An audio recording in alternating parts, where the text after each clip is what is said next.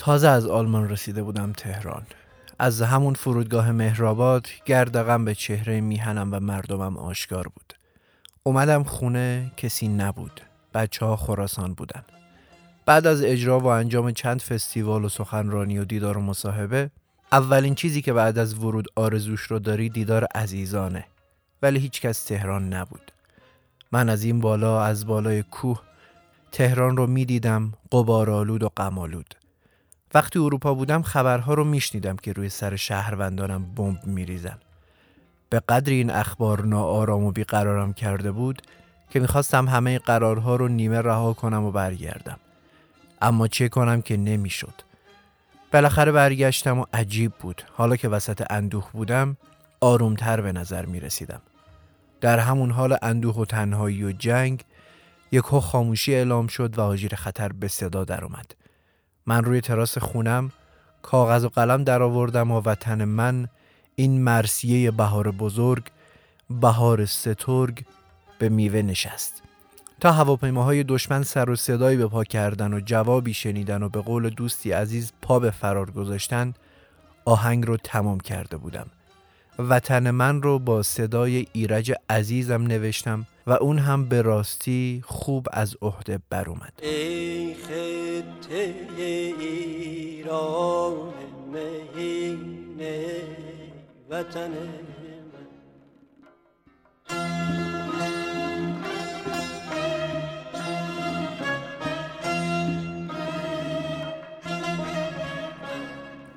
سلام به اپیزود 22 خیلی خوش اومدید من فاروق قادری هستم و اینجا در پادکست گوشه از سرگذشت افراد و آهنگهای ماندگار و تأثیرگذار موسیقی ایران صحبت می کنم.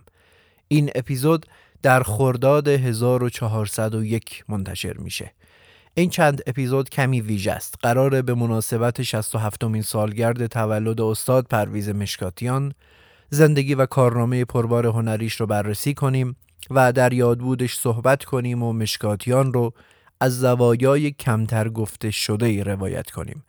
پس حتما در این سریال چند قسمتی با من همراه باشید تا در کنار هم بیشتر با نابغه‌ای به اسم پرویز مشکاتیان آشنا بشیم.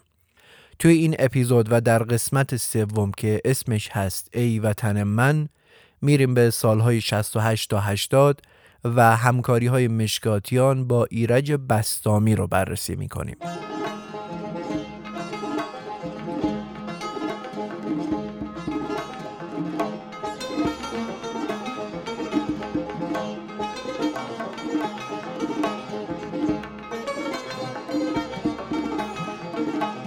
اگر دوست دارید پادکست گوشه به کارش ادامه بده منظم و قوی تولید بشه و کیفیتش اپیزود به اپیزود بیشتر بشه می‌تونید با حمایت مالی و دونیشن از پادکست پشتیبانی کنید.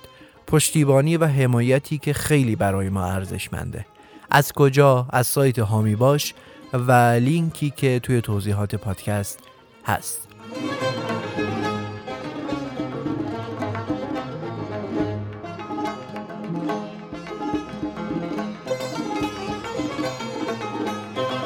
اسپانسر این اپیزود نیلبرگه. نیلبرگ کسب و کاری ایرانی آلمانی که دمنوش های گیاهی ارگانیک تولید می‌کنه و قرار به زودی وارد بازار ایران هم بشه. اگه دنبال نوشیدنی گیاهی هستین که به سلامت مصرف کننده هاش اهمیت میده این برند در تلاش تا با ترویج سبک زندگی ایرانی در راستای تن و روانی سالم در کنار شما باشه. محصولات نیلبرگ گود پستی سایت هستند. یعنی چی؟ یعنی محصولاتشون باقی مونده سموم شیمیایی نداره و نیلبرگ با استفاده از تجهیزات پیشرفته محصولاتش رو با کیفیت تضمین شده میده دست مشتری. رسالت این برند هم حمایت از فرهنگ و موسیقی ایرانیه. برای آشنایی بیشتر با فعالیت هاشون هم می‌تونید صفحه اینستاگرامشون که لینکش توی توضیحات پادکست هست رو دنبال کنید تا همراه حمایت از هنر و هنرمند ایرانی باشید. اسپانسر این اپیزود نیلبرگ.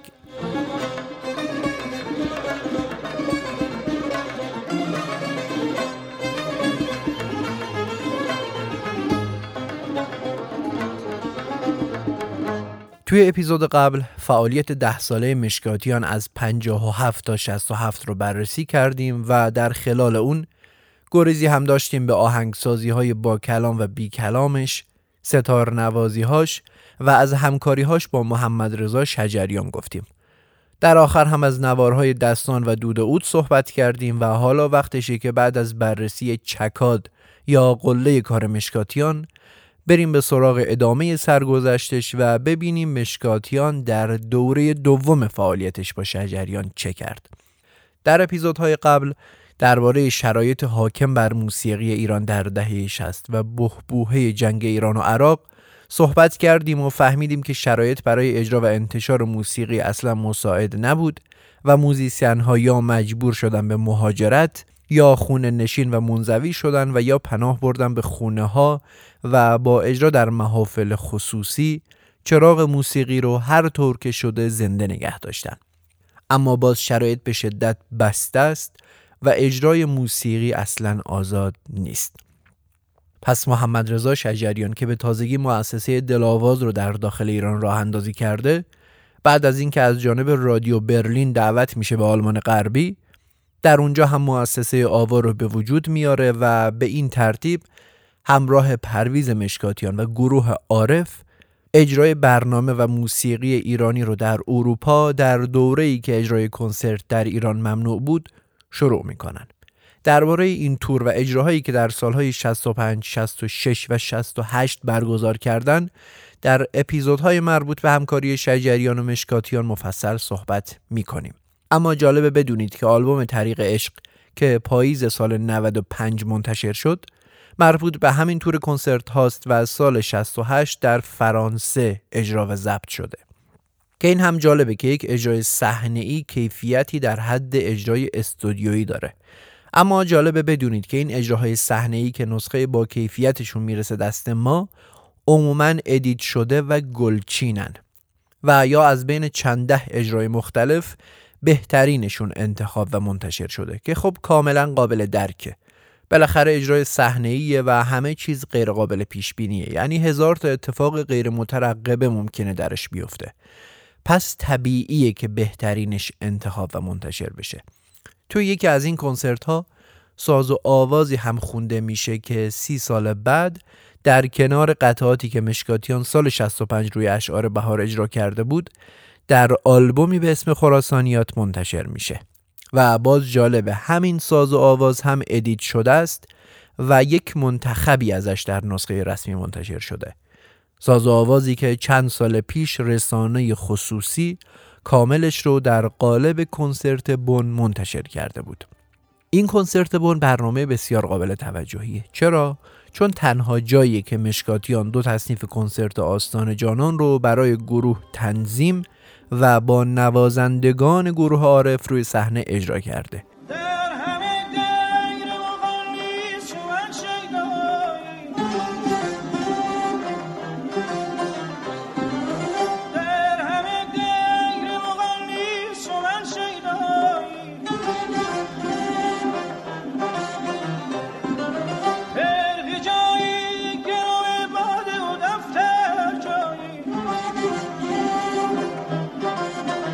علاوه بر این در همین کنسرت اجرای صحنه‌ای و زنده قطعه چکاد رو هم میشنویم که میشه گفت تنها اجرای صحنه این قطعه توسط خود مشکاتیانه.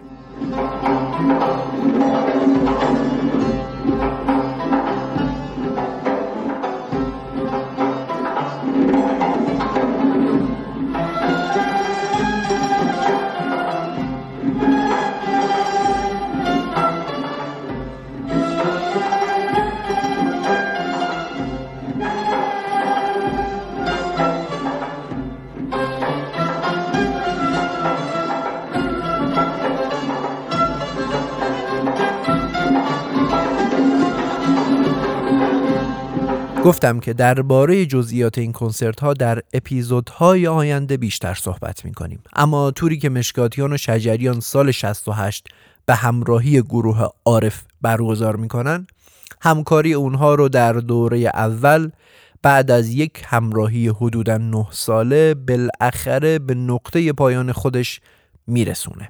درباره قطع همکاری این دو نفر در سالهای پایانی دهه 60 هیچ حرف و سند و روایتی از طرفین ماجرا در دست نیست. اما محمد رضا لطفی در نامه هشت شیدا که درباره مشکاتیان صحبت کرده گریزی هم زده به این ماجرا و دلیل این اختلاف و جدایی رو مسائل مالی عنوان کرد. لطفی حتی در اون نامه به این هم اشاره می‌کنه که شجریان با کامکارها و خصوصا بیژن کامکار درگیر شده بوده. به هر حال اختلاف و جدایی مشکاتیان در سال 68 و بعد از کنسرت های اروپا در حین رابطه فامیلی و نزدیک اونها اتفاق میفته جدایی که اونها رو بعد از یک ارتباط و همکاری بسیار نزدیک و پربار شش سال از هم دور می‌کنه. تا باز و عواست دهه هفتاد بعد از اینکه هر دو دورهاشون رو می‌زنن و کارهای شخصی خودشون رو تولید می‌کنن برمیگردن به هم و باز در توری که در اروپا برگزار می‌کردن کنسرت قاصدک رو روی صحنه می‌برن. شجریان تعریف می‌کنه که بعد از این کنسرت رابطم با پرویز سر یک مسئله عاطفی به هم خورده بود و دیگه نمی‌خواستم باهاش کار کنم اما قاصدک و کنسرتش رو میشه از نقاط اصلی تکامل مسیر شجریان و مشکاتیان دونست. در این زمان شجریان 55 سالشه و مشکاتیان رسیده به چهل سالگی. جالبه تازه اینجا می‌رسه به چهل سالگی. بعد از اینکه کلی کار تولید کرده اصلا کارشو کرده تو تاریخ رفته و جایگاه استادیش در موسیقی ایرانی رو هم تثبیت کرده.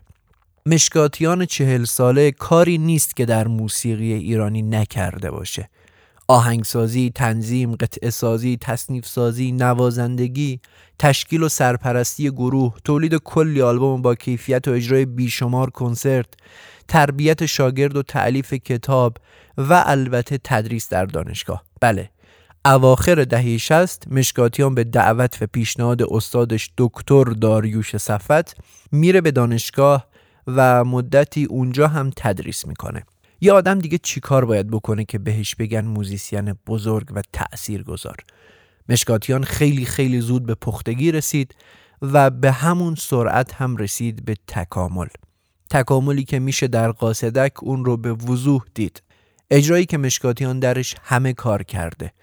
از شروع و قطعاتش با تمک همایون شجریان جوان گرفته تا سلوهاش در لابلای جواب آواز به شجریان و تا دو تا تصنیف شاهکاری که روی اشعار نو به تصنیف درآورده. تصانیفی که شجریان درباره دومیش میگه که انقدر مدرن بود که من اولش گفتم این رو نمی‌خونم. شب یک شب کرده با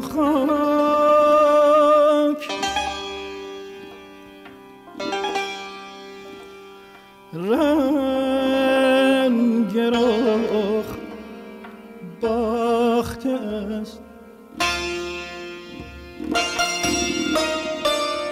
قاصدک تبدیل میشه به آخرین ایستگاهی که یکی از تاریخی ترین زوجهای هنری تاریخ موسیقی ایران میشینن کنار هم و بالاخره بعد از 15 سال همکاری دائم و متناوب این همراهی با یک اختلاف و ناراحتی که هیچ وقت هیچ کدوم درباره علتش صحبت نکردن به پایان می‌رسه. حیف شد. اما بعد از شجریان و جدایی اولیه‌ای که سال 68 بین شجریان و مشکاتیان پیش میاد یک خواننده دیگه این جای خالی رو در آثار مشکاتیان پر می‌کنه. اما پیش از اینکه درباره اون خواننده و کارهاش حرف بزنیم بیایید یک نگاهی بندازیم به خواننده از دیدگاه پرویز مشکاتیان. مشکاتیان خواننده رو در کل یک مجری می‌دونه. یعنی مجری برای خواسته ها و ساخته های آهنگساز نه بیشتر. در رابطه با انتخاب خواننده هم یک جا اینطور گفته که اگه خواننده ای باشه که از زوایایی که من به موسیقی نگاه می‌کنم نگاه کنه و به زوایایی که من برای خواننده قائلم قائل باشه کار کردن با اون حقشه. من هم با توجه به هنجرش براش آهنگ می سازم. علاوه بر این در نوشته ها و مصاحبه هاش هم مدام از نگرانیش از خواننده سالاری صحبت می‌کنه و در مقاله‌ای که درباره استاد پایور به رشته تحریر درآورده گریزی زده به نقش خواننده از دیدگاه خودش و خاطره جالب هم از برخورد پایور با یک خواننده تعریف کرده مشکاتیان در این مقاله می نویسه پایور در زمانی که داشت می‌رفت تا موسیقی سنتی موازین کابارهی به خودش بگیره و خواننده سالاری اون نوع موسیقی که درش خواننده مهمترین المان بود به موسیقی اصیل هم منتقل بشه ایستاد و مثل خیلی ها تن به تملق و تقلید و پیروی از این موازین نادرست نداد. چون پایور می‌دونست و به این معتقد بود که آهنگساز و سرپرست گروه و تکنوازی که در کنار خواننده قرار می‌گیره می‌تونه حتی یک کار پیش پا افتاده رو به اوج برسونه. مثلا نمونه های متعددی هست که یک خواننده ثابت با دو آهنگساز مختلف دو کار با کیفیت متفاوت رو ارائه کرده. اما به خاطر شناخت کم جامعه هنوز اولین سوالی که در رابطه با یک اثر پرسیده میشه اینه که خوانندش کیه. و به کسانی که اون آثار رو ساخته و پرداخته کردن اصلا توجهی نمیشه. یک خواننده توانمند می‌تونه کاری که به وسیله آهنگساز خلق شده رو به شکلی مناسب یا در نهایت به اون شکل نهایی نزدیک کنه و هیچ خواننده متوسطی نمی‌تونه یک کار متوسط رو در حد یک اثر متعالی اجرا کنه. ولی یک آهنگساز می‌تونه از یک خواننده مهیا یک کار متعالی به وجود بیاره. اما خاطره استاد پایور. مشکاتیان تعریف می‌کنه که استاد پایور با یکی از خواننده ها داشته روی یک اجرایی کار می‌کرده و بعد از ضبط در استودیو بل و میکس اولیه خواننده یک کپی می‌گیره و شب می‌بره و در جمع دوستانش اون رو پخش می‌کنه. گویا در اون جمع دوستانه یعنی دوستان آقای خواننده شروع می‌کنن به نظر دادن و ایراد گرفتن که چرا صدای خواننده از گروه کمتره چرا سازها بیشتر نواختن و چرا خواننده کم آواز خونده. فردای اون شب که اون خواننده و استاد پایور برای میکس نهایی میرن به استودیو آقای خواننده به استاد پایور میگه که می‌خواد یک بار دیگه اون کار رو بخونه. استاد پایور این رو که میشنوه میره به دفتر استودیو در طبقه بالا و از اونجا زنگ می‌زنه. به کجا؟ به استودیو. میگه که تا دو دقیقه دیگه جز صدا بردار هیچ کس توی اتاق نباشه. از مدیر استودیو هم می‌خواد که نوشته ای که بالای اتاق فرمان نوشته شده رو به خراسانی، کردی و اصفهانی هم بنویسن و بزنن سردر استودیو یعنی با این تماس و تأکید روی این نوشته می‌خواست این موضوع رو به خواننده بفهمونه چه موضوعی؟ اینکه خواننده فقط مجریه اما نوشته چی بود؟ این نوشته که استاد پایور روش تأکید داشت می‌گفت که اگر در ضبط نقشی ندارید اتاق فرمان را ترک کنید.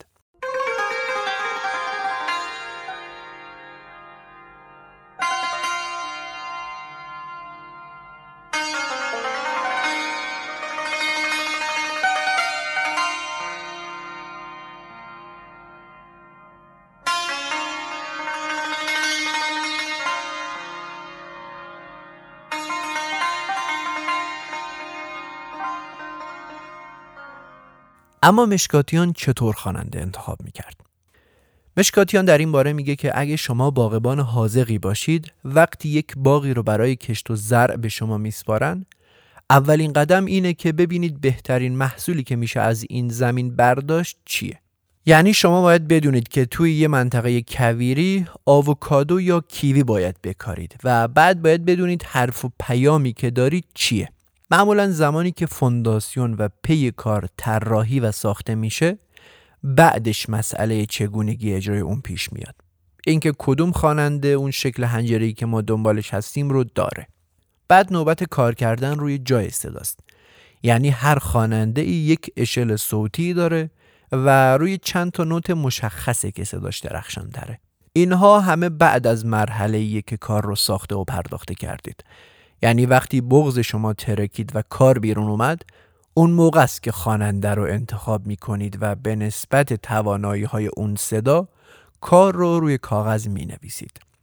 اما معیار مهم برای این انتخاب در کنار توانایی هنجره، سنخیت، نگاه اجتماعی، چگونگی برخوردش با مردم و ایار اجتماعی و اخلاقیشه که اهمیت داره. یعنی حتی این موضوعات و وقر و وقار هنرمند از توانایی هاش هم مهمتره.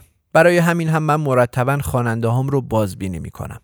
برای این کار هم نیاز به قربالگری خاصی نیست.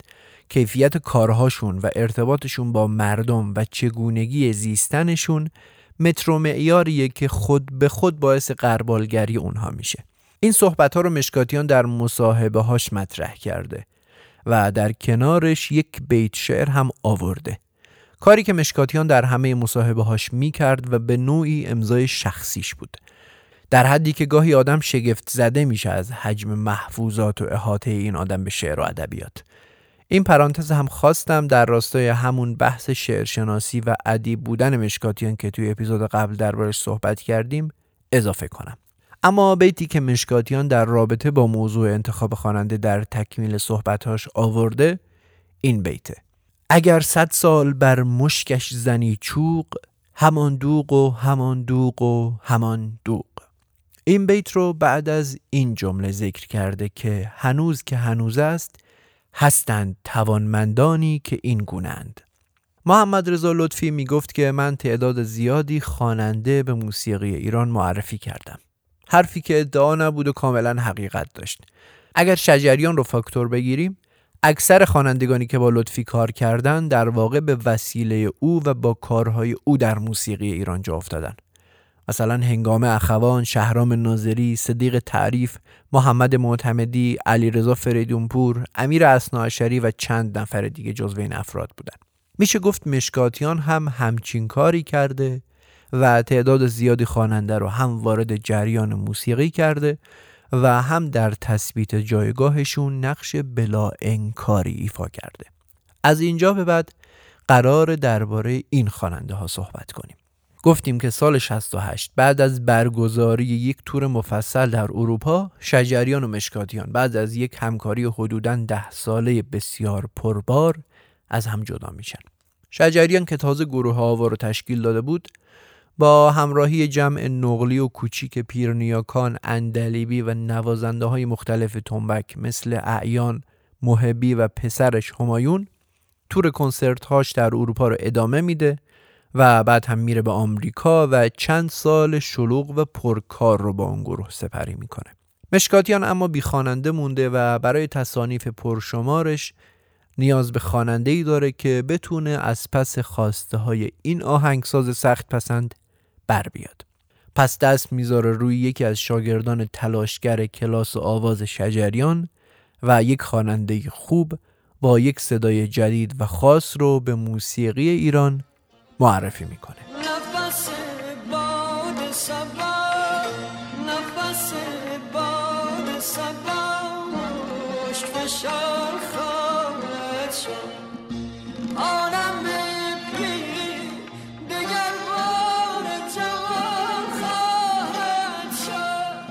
ایرج بستامی متولد 1336 در بم بود که آموزش موسیقی رو پیش اموش یدالله بستامی شروع کرده بود و بعد از اینکه میره به تهران چند سالی در کلاس استاد شجریان شرکت می‌کنه و بعد میره پیش مشکاتیان و تلفیق شعر و موسیقی رو از ایشون فرا می‌گیره. مشکاتیان میگه که زمانی که بستامی اومد پیش من من باش اتمام حجت کردم که اگر بخواد سبک و سیاق رایج که به اوج خودش رسیده رو پیش بگیره کاری جز تکرار نکرده و من هم که هیچ وجود مکرری رو دوست ندارم حتی اگر خیلی این کار هم سنگین باشه حاضر نیستم بهش تن بدم. و گفتم اگر خودت باشی و تقلید نکنی می‌تونیم با هم کار کنیم. بعد از اون 5 6 ماه روی تلفیق شعر و موسیقی کار کردیم. یک مقداری هم روی درک ریتم ایرج کار کردیم و در نتیجه اون نوار افشاری مرکب ساخته شد نواری که منجر به اخراج ایرج بستامی از کلاس آواز میشه توسط کی؟ توسط استاد محمد رضا شجریان چرا؟ چون از جانب استادش اجازه خواندن نداشت و شجریان در مصاحبه هاش اشاره کرده که بستامی هنوز داشت تعلیم می‌دید و دوره عالی رو به پایان نرسونده بود به هر ترتیب مشکاتیان و بستامی تازه نفس کنسرت افشاری مرکب رو ترتیب میدن و 27 تیر 1369 میرن روی صحنه تالار وحدت و به این ترتیب دوره جدیدی از کار مشکاتیان بعد از یک دوره پربار با شجریان شروع میشه.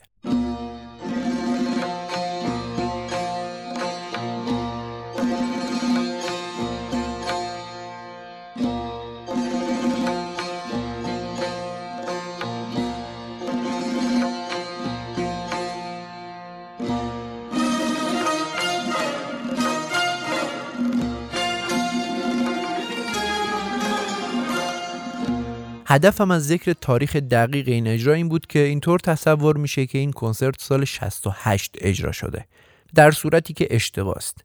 این کنسرت یک سال بعد از توری که شجریان و مشکاتیان در اروپا برگزار کرده بودن اجرا میشه و تدوین و توالی قطعات تشابه بسیاری داره با کنسرت پاریس یا همون نوار طریق عشق. اکثر قطعات اون کنسرت دوباره اجرا شده و به جرأت میشه گفت که گروه نوازی های کنسرت افشاری مرکب از اجرای پاریس با کیفیت تره. مشکاتیان برای این کنسرت مجددا گروه عارف رو سازمان میده و تعداد زیادی نوازنده جوان و جدید به گروه اضافه می‌کنه و اعضای آنسامبل بسیار بیشتر شدن. همینه که حجم صدای گروه هم خیلی بیشتره. فاکتوری که تأثیرگذاری قطعات رو هم بیشتر کرده. خصوصا در قطعات گلنوش، دلانگیزان و اوج کار یعنی تصنیف علایا ایو حساقی که همخانی گروهش واقعا تأثیرگذار و زیباست. تکه ای از اون رو بشنوید.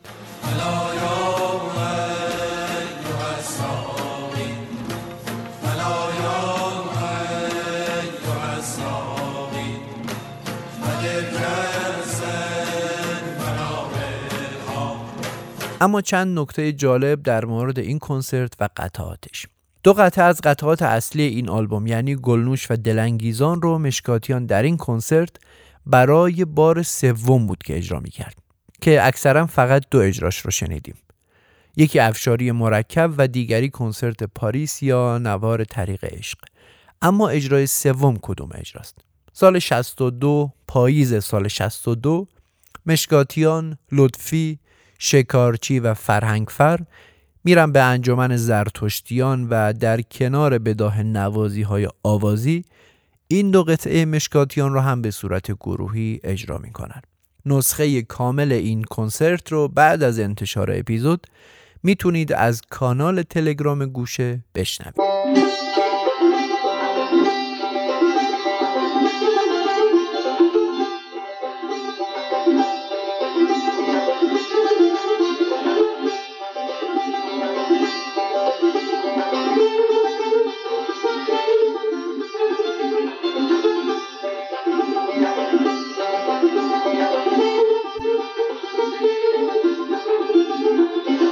نکته جالب دیگه تصنیف ای مجلسیانه که مشکاتیان از یک گورانی کردی الهام گرفته و اصلا روی اون ملودی شعر فارسی گذاشته و اجراش کرده.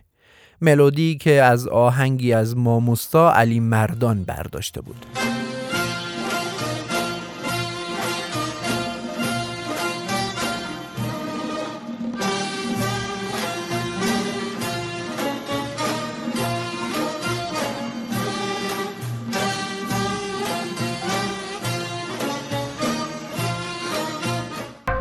هم پرچم اگری همو دشمنی دینا. او پرچم اگری همو دشمنی دینا. او زلف خط آفتی سر روی زمینا او زلف خط آفتی سر روی زمینا تصنیف دیگه این کنسرت نفس باد سباست. آهنگی که مشکاتیان روی شعری از حافظ ساخته. اما یه نکته جالب در مورد این تصنیف وجود داره. توی کنسرت پاریس شجریان یک تصنیفی می‌سازه و میده به مشکاتیان که برای گروه تنظیم کنه. مشکاتیان هم اونطور که توی بروشور نوار طریق عشق اومده یه مقدمه و یه موسیقی میانه می‌سازه و همراه ساخته شجریان با گروه عارف روی صحنه در پاریس اجراش می‌کنه. این کنسرت تموم میشه و بعد که هر کسی میره سمت خودش شجریان تصنیفی که ساخته بود رو ور میداره می‌بره آمریکا و اونجا اون رو بدون مقدمه و میانه مشکاتیان با ستار پیرنیاکان، نی اندلیبی و تنبک اعیان اجرا می‌کنه و یک نوار هم به اسم اون تصنیف منتشر می‌کنه. کدوم تصنیف؟ تصنیف دل مجنون.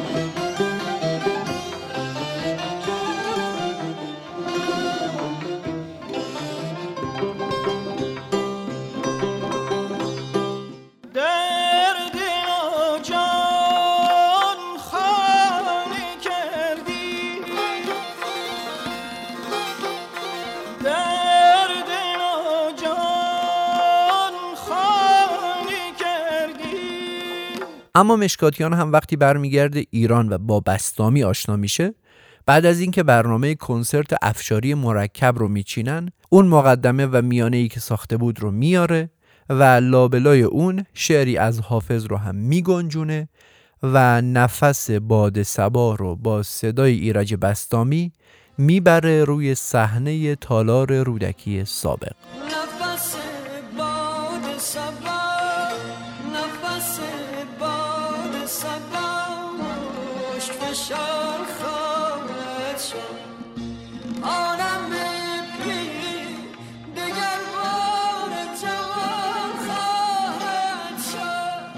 افشاری مرکب با استقبال بسیار خوبی روبرو میشه. صدای جدید بستامی، گروه جدید عارف و مشکاتیانی که از شجریان جدا شده و مسیر شخصی و دلخواه خودش رو در پیش گرفته به مذاق مخاطبین موسیقی ایرانی خیلی خوش میاد و بعد از پنج شبی که کنسرت در تالار وحدت برگزار میشه به دلیل همین استقبال خوب دو شب دیگه هم تمدید میشه و به مدت هفت شب فضای موسیقی ایران رو قرق می‌کنه. هفت که داشت باز تمدید می‌شد اما سفر پیش میاد و این زوج نوظهور موسیقی ایران میرن به اروپا و تور کنسرت های اروپاییشون رو شروع می‌کنن. حاصل این سفرهای اروپایی میشه آلبوم مشترک دوم که این کار هم سه بار اجرا شده. یک دور در اروپا و روی صحنه یک دور در استودیو که زمستان 71 مؤسسه چهارباغ بانک منتشرش می‌کنه و یک بار هم در تالار وحدت که با اون گروه بزرگ اجرا شده و نسخه تصویری غیر رسمیش هم موجوده. اجرایی که آنساملش هم بسیار بزرگه. نوار رسمی مجده بهار کاستیه در 11 ترک. کاری که مطابق معمول کارهای مشکاتیان در دوره جدیدش یکی در میون قطعه ریتمیک و ریتم آزاده. یعنی یه تصنیف یا قطعه میاد بعدش یه ساز و آواز یا بداهای سازی و بعدش باز یه تصنیف یا قطعه دیگه. مجده بهار چند قطعه قابل توجه داره که شاید مشهورترینشون قطعه جاودانه خزانه. قطعه ای که زیاد دربارش شنیدیم و خوندیم و گفتن و نوشتن و جا داره که یک اپیزود مفصل هم بهش بپردازیم. قطعه که بسیار متأثر از موسیقی کردیه. هم در ریتم و ملودی و هم در المان شاخصش یعنی دف. دفی که بیژن کامکار در این قطعه نواخته تبدیل شده به مشخصه اصلی و جدایی ناپذیرش و به نوعی خزان با دفش به یاد آورده میشه. قطعه ای که تا پیش از این فکر می‌شد اولین بار در این نوار یعنی حوالی سال هفتاد اجرا شده اما با انتشار آلبوم خراسانیات مشخص شد که مشکاتیان سالها پیش از مجده بهار این قطعه رو در دهه 60 ساخته بود.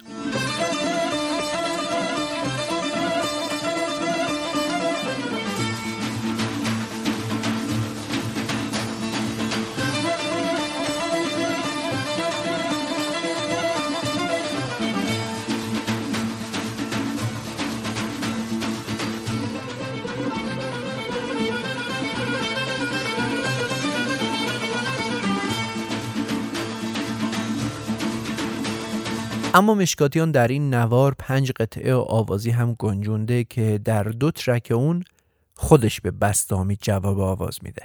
جواب های مشکاتیان و البته آوازی که بستامی می‌خونه به طبع فرق داره با کارهاش با شجریان. طبیعتا جنس و نوع صدای خواننده فرق کرده و از اون مهمتر توانایی خواننده هم متفاوته و پایین تر اومده به نسبت کسی که مشکاتیان پیشتر باش کار می‌کرد. مشکاتیان در مصاحبه گفته که ایرج خیلی پتانسیل داشت. وقتی میگم خیلی واقعا اعتقاد دارم. چون من در هیچ زمینه اقراق نمی کنم ایرج یک هنجره استثنایی بود. استاد شجریان رو باید بذاریم کنار. یعنی در خوانندگی شجریان مستاق آنچه خوبان همه دارند تو تنها داریه. اگه دانه درشت های موسیقی ایرانی رو در رأس تاهرزاده در نظر بگیریم یا در دوره های بعدی بگیم استاد بنان و زلی بودن یا دیگر بزرگان شجریان واقعا سرآمده. اون لطافت و قدرت و ذوق و پسند و کارآمدی و باروری کلام رو همه یک جا داره. به همین خاطره که در تسخیر شنونده بسیار موفقه. اما نظر مشکاتیان در مورد همکار جدیدش یعنی بستامی چی بود؟ مشکاتیان میگه که ایرج چپخان بود با صدای بالا ولی نوتهای زیر رو با توانایی بسیار بالایی اجرا می‌کرد.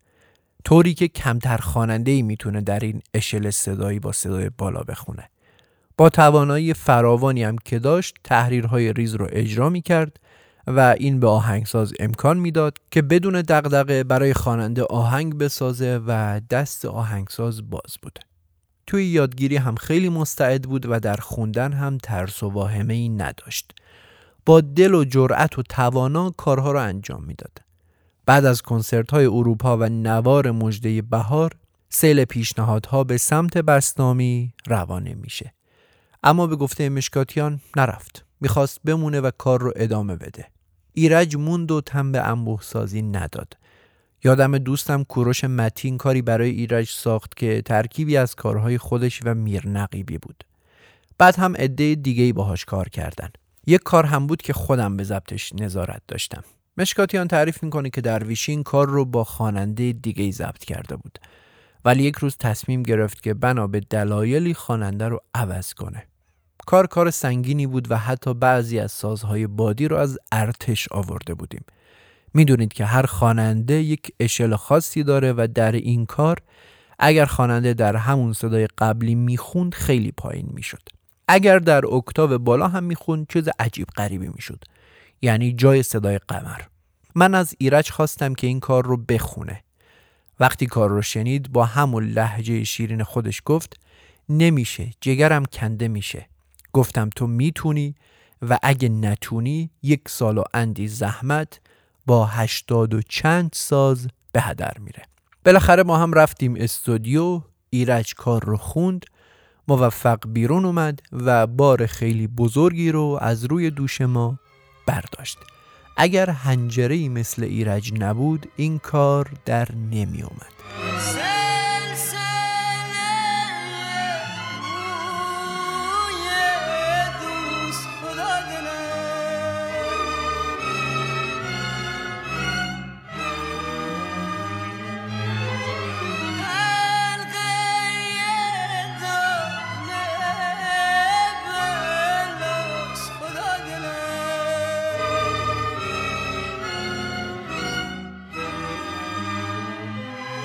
کار بعدی مشکاتیان و بستامی نواریه که در کنگره جهانی خاجو به مدت هفت شب در کرمان اجرا شده. افاق مهر که مشکاتیان از لحاظ تکنیک و صدای خواننده و همچنین گروه نوازی اون رو بهترین کارش با بستامی می‌دونه. کاری بسیار کم پرداخته در دستگاه همایون که از آثار بسیار درخشان مشکاتیانه. تصانیف این کار رو مشکاتیان متناسب با مراسمی که جریان داشته به گفته خودش روی اشعاری از خاجو ساخته بود. گفتیم که افق مهر برای کنگره جهانی خاجو در کرمان ساخته شد و هفت شب روی صحنه رفت.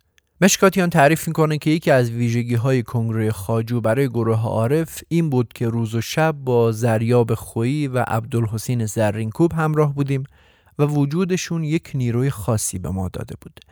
در کنار اینها چند بار هم باستانی پاریزی رو از نزدیک دیدیم. ایرج خیلی خوب از عهده این کار بر اومد. نکته جالب این نوار استفاده مشکاتیان از ساخته های اعضای گروهش در آلبومه. قطعاتی که یک بار در کرمان اجرا میشه و بار دوم در تهران ضبط و به طور رسمی منتشر میشه. دو قطعه بیات راجع و همایون اولی ساخته کیوان ساکت و دومی اردشیر کامکار. قطعاتی هستند که مشکاتیان برای این نوار از نوازندگان گروهش گرفته و تنظیم و اجرا کرده. قطعه همایون ساخته اردشیر کامکار رو بشنوید.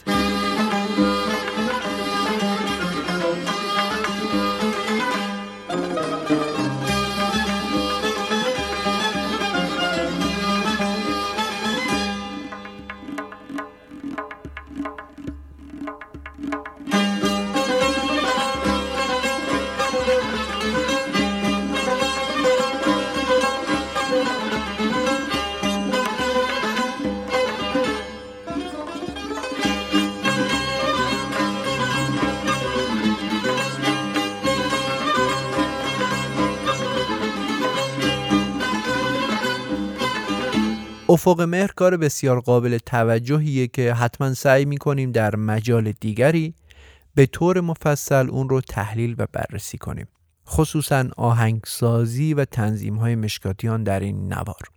اوج کار هم به نظر من میشه گفت تصنیفیه که اسم نوار هم از روی اون برداشته شده.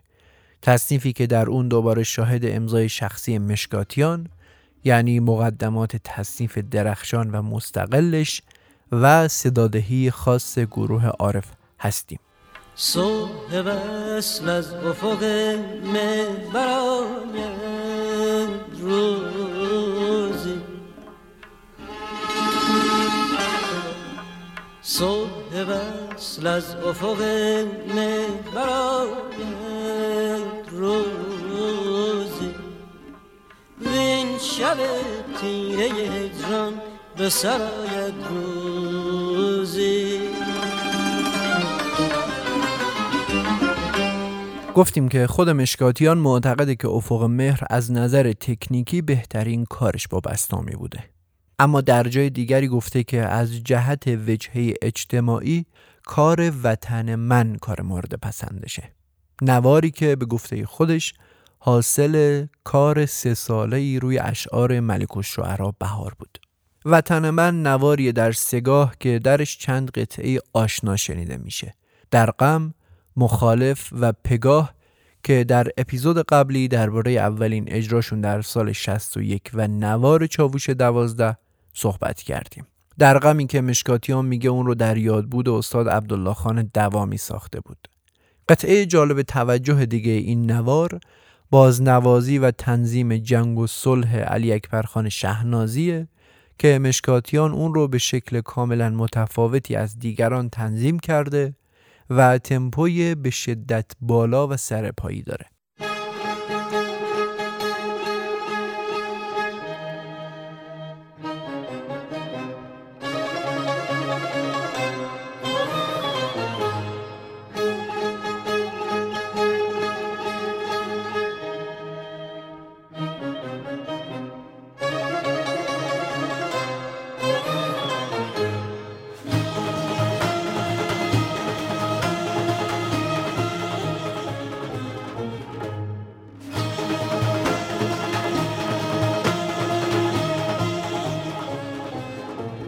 کار جالب دیگه مشکاتیان در این نوار که خیلی کم بهش توجه شده استفادهش از ساز کنترباسه که احتمالا ازش برای حجم دادن به خط باس گروه استفاده کرده کاری که چند سال بعد کیهان کلهور اون رو در نوار شب سکوت کویر تکرار می‌کنه مشکاتیان برای این نوار دو تا البته سه تا تصنیف هم ساخته بود که دو تای اونها کارهای کم شنیده این. یکی تصنیف سرو بلند که بعد از یک مقدمه مفصل تصنیف تربنگیزی رو روی غزل حافظ میشنویم.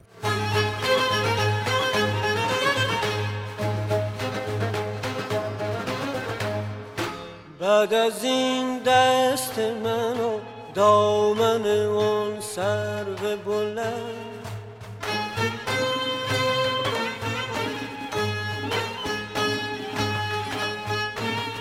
تصنیف بعدی هم باز کاری روی یکی از غزلهای حافظ که همه احتمالا اون رو با صدای شجریان در خاطر داریم. که جالبه بدونید سالها پیش از اینکه کلهر آهنگی روی این شعر بسازه و شجریان هم بخونه مشکاتیان در دهه هفتاد این شعر رو با آواز بستامی اجرا کرده بود. سمن بویا چو بچالم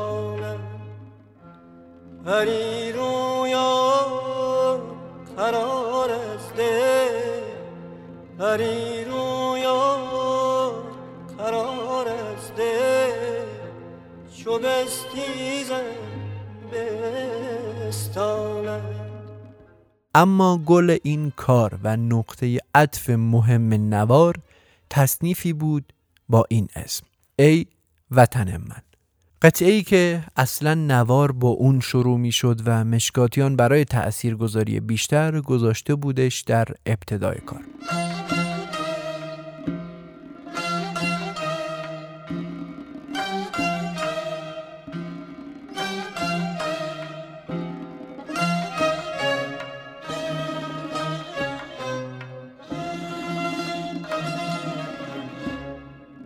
مشکاتیان تعریف می‌کنه که تازه از آلمان رسیده بودم تهران. از همون فرودگاه مهرآباد گرد غم به چهره میهنم و مردمم آشکار بود. اومدم خونه کسی نبود. بچه ها رفته بودن خراسان.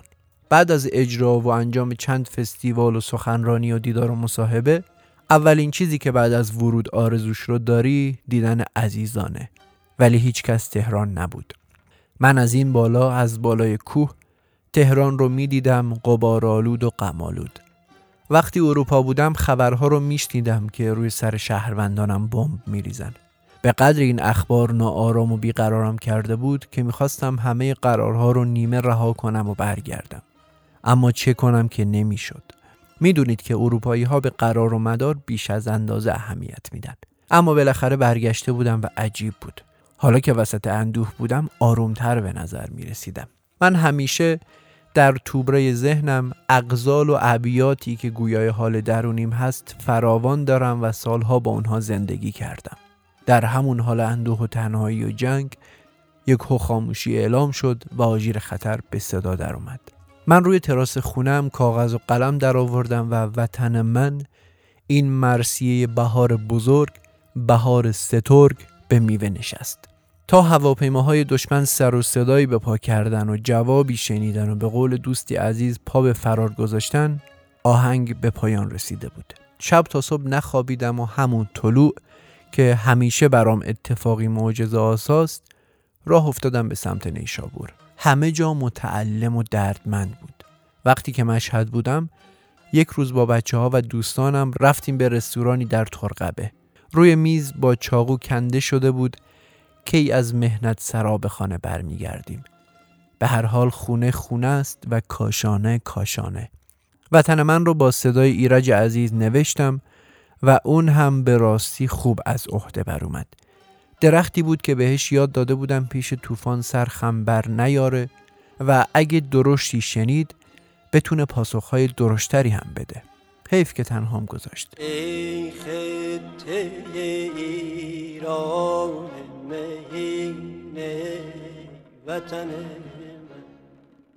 یک چیزی توی نهانخانه ذهنی هر ایرانی هست و اون ایرانه. برای این جانفشانی می‌کنن آهنگ می‌سازن اشک میریزن به موقعش هم شمشیر می‌کشن این رو من با صدای آرام اکنون میگم. ولی بعضی وقتا با صدای بلند ایرج زمانی که وطن من خون اشک من در آمد.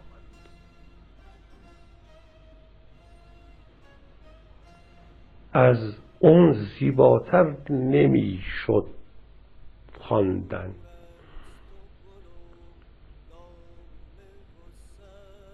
حتی ادا کرد. به خاطر اینکه از ایران صحبت بشد اشکش در میومد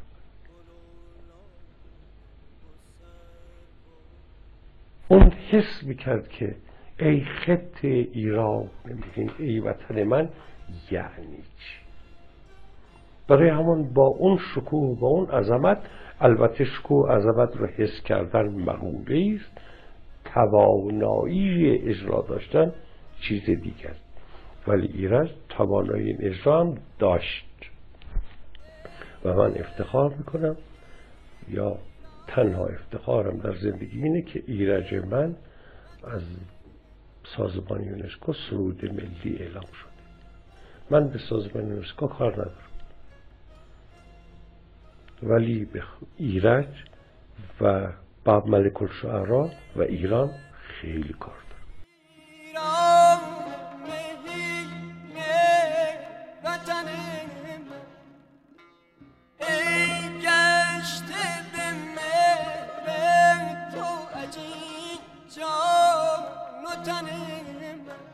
مشکاتی ها میگه که ایرج زمانی که معروف شد هوای پریدن داشت به هر سو و من در رژیست کاریم نیست که اون رو نگه دارم.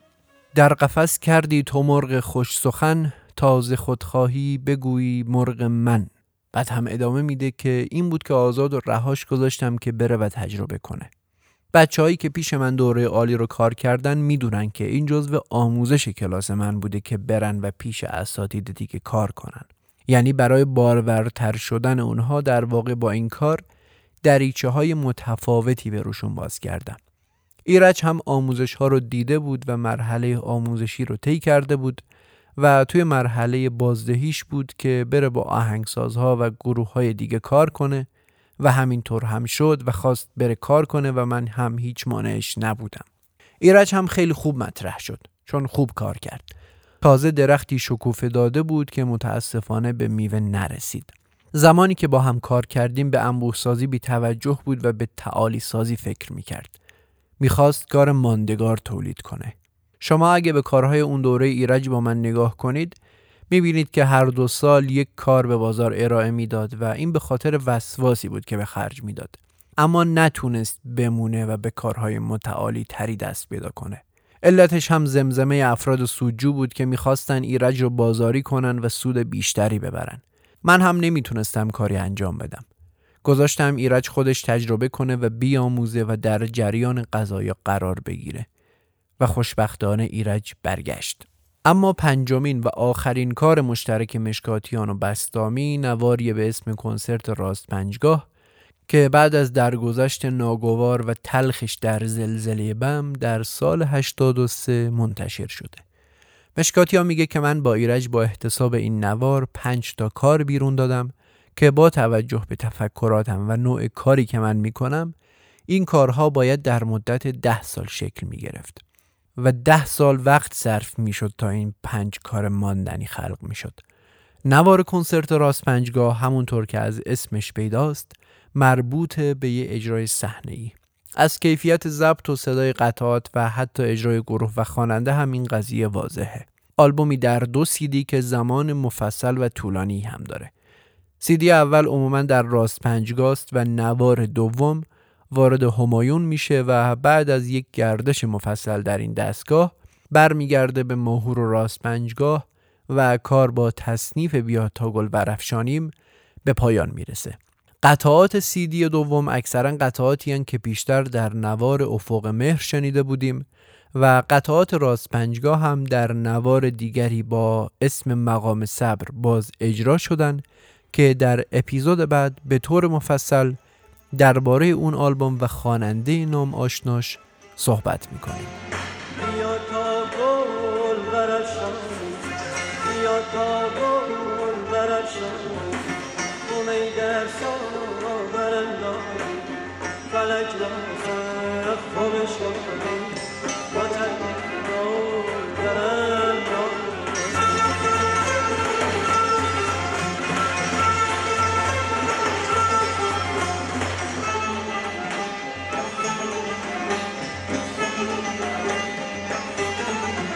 به هر ترتیب همکاری مشکاتیان و بستامی با ثبت پنج نوار خوب و به قول خودش ماندنی به پایان می‌رسه و داشت می‌رفت که ادامه دار هم بشه که عجل به بستامی مهلت نمیده و بعد از سه سال دوری درست زمانی که داشتن با مشکاتیان برای تور کنسرت های اسکاندیناوی برنامه میریختن یک شب برمیگرده به زادگاهش بم و خاک آوازش رو برای همیشه خاموش می‌کنه. روح لطیفش با اون صدای حزنالودش شاد.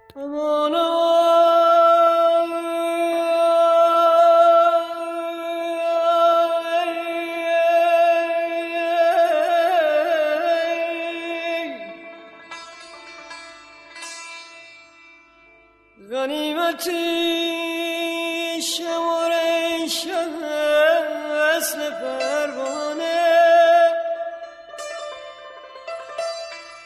این هم از قسمت سوم زندگی استاد پرویز مشکاتیان و همکاریش با ایرج بستامی. در قسمت بعدی میریم به سراغ همکاری های مشکاتیان با دیگر خواننده ها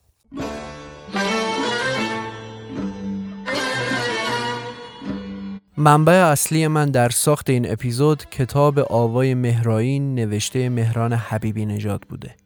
علاوه بر اون از تعدادی از مصاحبه هایی که با پرویز مشکاتیان هم شده استفاده کردم که در انتهای قصه این استاد تمامی منابعم رو معرفی می‌کنم. ممنونم که این اپیزود رو شنیدید. لطفا در Castbox و کانال تلگرام ما عضو بشید و ما رو به دیگران هم معرفی کنید. اگر مایلید از پادکست حمایت مالی هم بکنید می‌تونید از طریق سایت هامی باش که لینکش رو می‌ذارم توی توضیحات. از پادکست پشتیبانی کنید همچنین ممنونم از اسپانسر این اپیزود نیلبرگ که در تهیه و تولید سریال زندگی مشکاتیان کنار ما هستند. من فاروق قادری هستم و این اپیزود 22 از پادکست گوشه بود که در خرداد 1401 منتشر میشه. گلستان جهان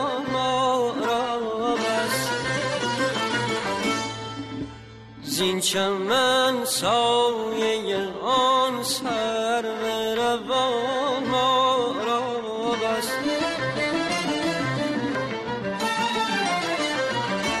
من و هم صحبتی اهل ریا دورم با.